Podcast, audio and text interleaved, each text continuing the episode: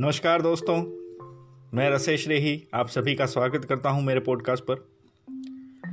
दोस्तों, आज की जो मेरी मोटिवेशनल कहानी है, उसका शीर्षक है साधु और खजूर। तो चलिए आज की कहानी शुरू करते हैं। दोस्तों, एक दिन की बात है, एक साधु गाँव के बाहर वन में स्थित अपनी कुटिया की ओर जा रहा था। रास्ते में बाज़ार पड़ा। बाज़ार से गुजरते हुए साधु की दृष्टि एक दुकान में रखी, ढेर सारी टोकरियों पर पड़ी। उन टोकरियों में खजूर रखे हुए थे। खजूर देखकर साधु का मन ललचा गया।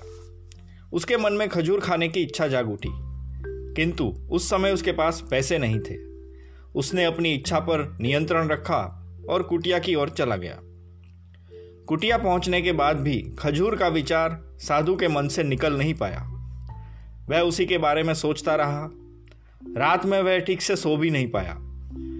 अगली सुबह जब वह जागा तो खजूर खाने की अपनी इच्छा की पूर्ति के लिए पैसे की व्यवस्था करने के बारे में सोचने लगा।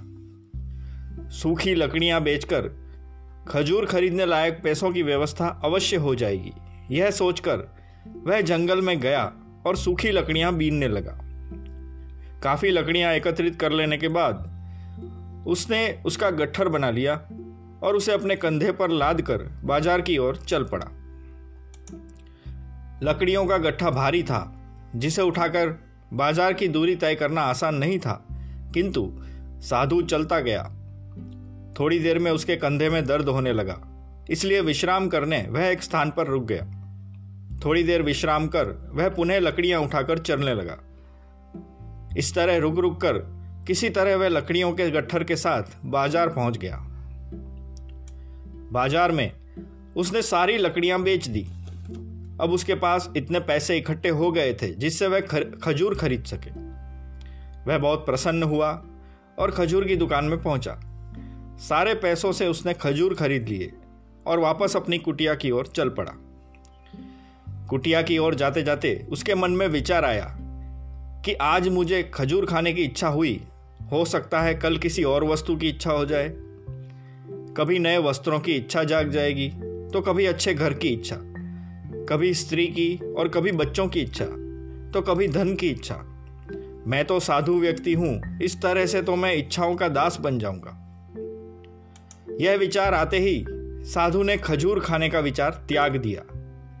उस समय उसके पास से एक गरीब व्यक्ति गुजर रहा था। साधु ने उसे बुलाया और सारे खजूर उसे दे दिए। इस तरह उसे, उसने स्वयं को इच्छाओं का दास बनने से बचा लिया।